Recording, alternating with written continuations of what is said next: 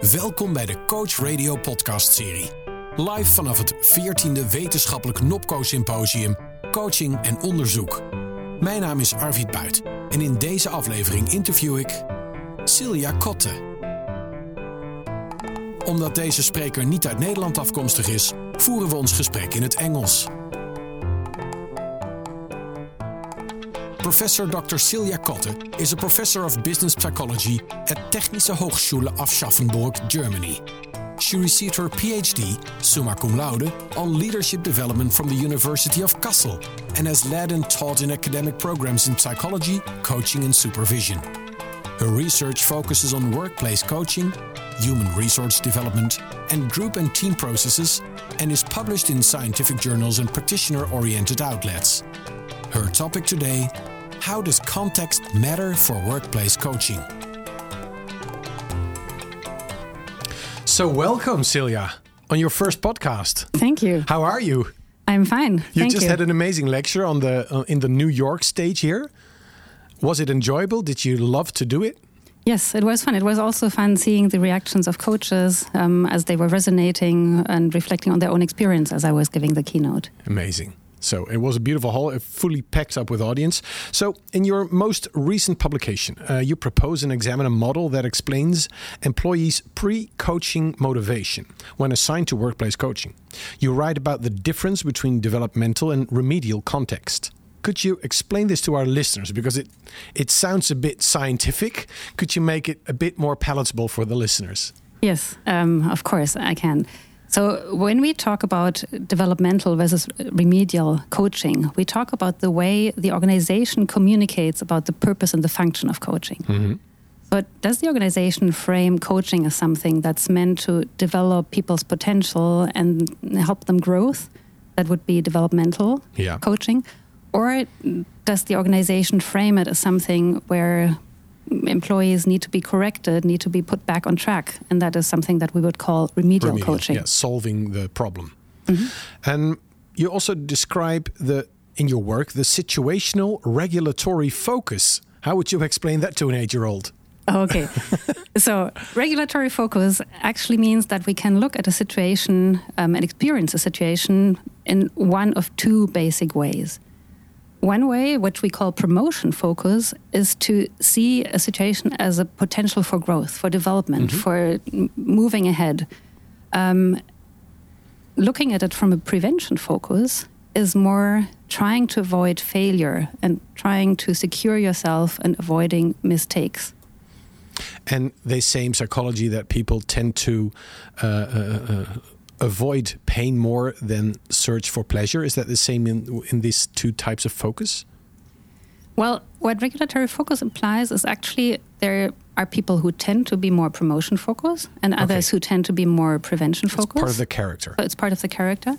But that at the same time, we have situational cues that can trigger one or the other approach. So Like? that in a situation where, for example, the organizational tells me, oh, the coaching is meant for you to improve your performance because your performance is not at the level that we expect at the moment, that would tend to trigger prevention, Prevention, focus. So yeah. trying not to get on the list of employees who are not doing well enough. Yeah. Then it gets into a defense mechanism, and that w- won't help the outcome of coaching. So, in your work, you emphasize the importance of the organizational vision on the role of coaching. Um, as you already described in, in, in small parts, how, how would that be in a perfect world? What kind of way would you hope that every organization promotes coaching? Mm-hmm. Well, what we found from our research is that actually framing coaching in a developmental way, so emphasizing how coaching can help people develop and grow and maximize their potential and develop skills that maybe they haven't had so far. Mm-hmm. Um, that is what actually fosters pre coaching motivation, what makes people open up more and be more willing to engage openly in the coaching and maybe also displaying weaknesses because they know that it's framed in a benevolent way where the coaching is supposed to help them develop. Um, and so, what I would say is that yes, it does matter how organizations communicate about coaching. Um, and if they want coaching to be successful, they do well in actually framing it more in a, re- in a developmental way emphasizing how people can benefit from it and use it for their own development. And, and yesterday I had a, uh, an interview with Nicky Terblanche. I don't know if you know him as well. Yes, I do. And he described that also in uh, an organizational context, it's important that the organization socially accepts coaching as a positive thing. Mm -hmm. Could you elaborate on that a bit in your in context to your vision? Mm -hmm. Yes, I very much resonate with that actually. Maybe a practical example. When I worked as an HRD professional in the pharmaceutical industry, I was very eager to implement coaching because it hadn't been implemented there at this point. The focus was much more on training and different kinds of seminars. So I suggested coaching to be added to the HRD portfolio, and then I got very reserved reactions. Um, and I started to explore a bit more why that was the case. And what I actually found out was that there was a history of coaching being offered to those employees that were kind of um, in a shaky line. position on the line, yeah. and that was used as kind of the last measure to show that well actually even coaching didn't work on them. So, pre-execution uh, pre-execution.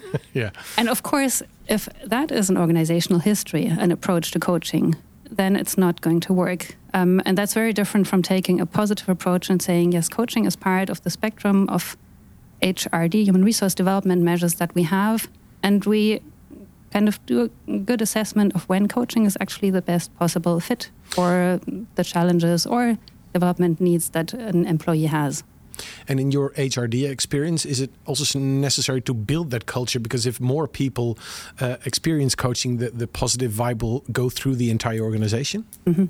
Yes, of course. It's very important to build good experiences, and that can be done in different ways. I also, there is a recent literature review that looked at organizational determinants mm -hmm. of mm-hmm. coaching effectiveness. Yeah.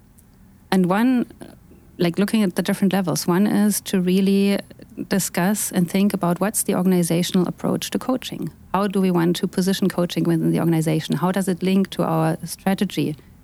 Um, how do we implement it so that it's also something that's accepted by top management? You know, if top management says, "Oh, this coaching is something that employees at the lower levels you, need," not for me, exactly. For example, yeah, yeah. That's also a message. Yeah. So it really needs to be implemented at the different levels of the organization, from the overall strategy down to the micro level, where there's a good process that is set up from preparation through um, supporting the process and evaluation at the end. And how do you acknowledge and emphasize the outcomes of it? Because that might be one of the crucial points for people to share with each other. Mm -hmm.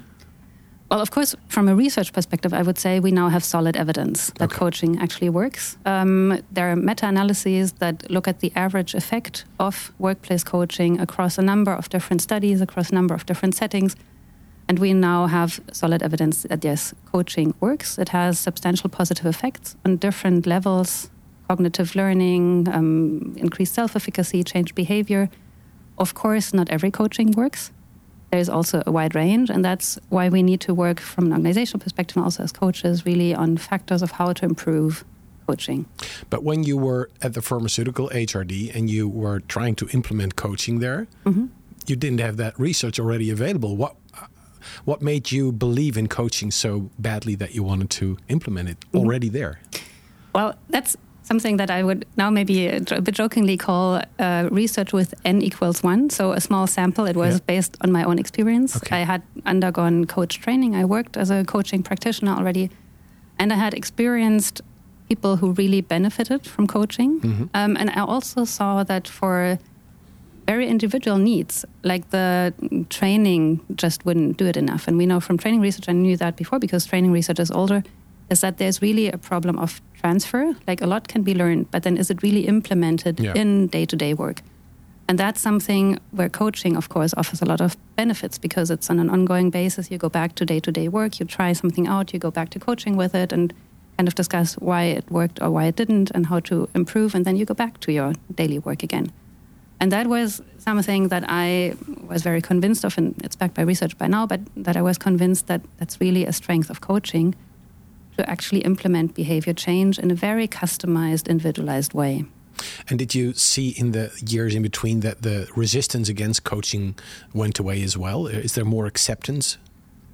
I would say overall, yes. It's almost become a bit of a fashion. Mm-hmm. Um, you know, it's kind of you yeah. have to have coaching, like Definitely, also yeah. in the organization. Or be a coach, yeah. Be a coach, yes. There's a very mean um, quotation by a German uh, journalist who said, "If you don't know what to become, then you become a coach." Yeah. Um, so I, I wouldn't that go used as to far. be legal, but I mean now it's it's coaching. Uh, in the Netherlands, they say that uh, one of the half uh, of the country is coaching the other half. Okay. in which we all, all, always say, then you better be the half that sends an invoice for it. Um, but so we have a lot of listeners for this podcast. Mm-hmm. Um, how can they influence the context for a coaching client within that organization? Because a lot of times coaches also work regularly with an organization, mingle with people there. How can they help to build that coach uh, culture actively? I think there are different ways. When we look again at the different level, at the micro level, where it's about the process and setting up a clear process, not all organizations, I would say, especially small and medium ones, have good and thought through coaching processes in place. Hmm. So I think one job maybe for coaches is not to, just to coach individual employees, but also I I found that also part of my role is to coach HRD or line managers that contract coaching in how to implement coaching well into the organization.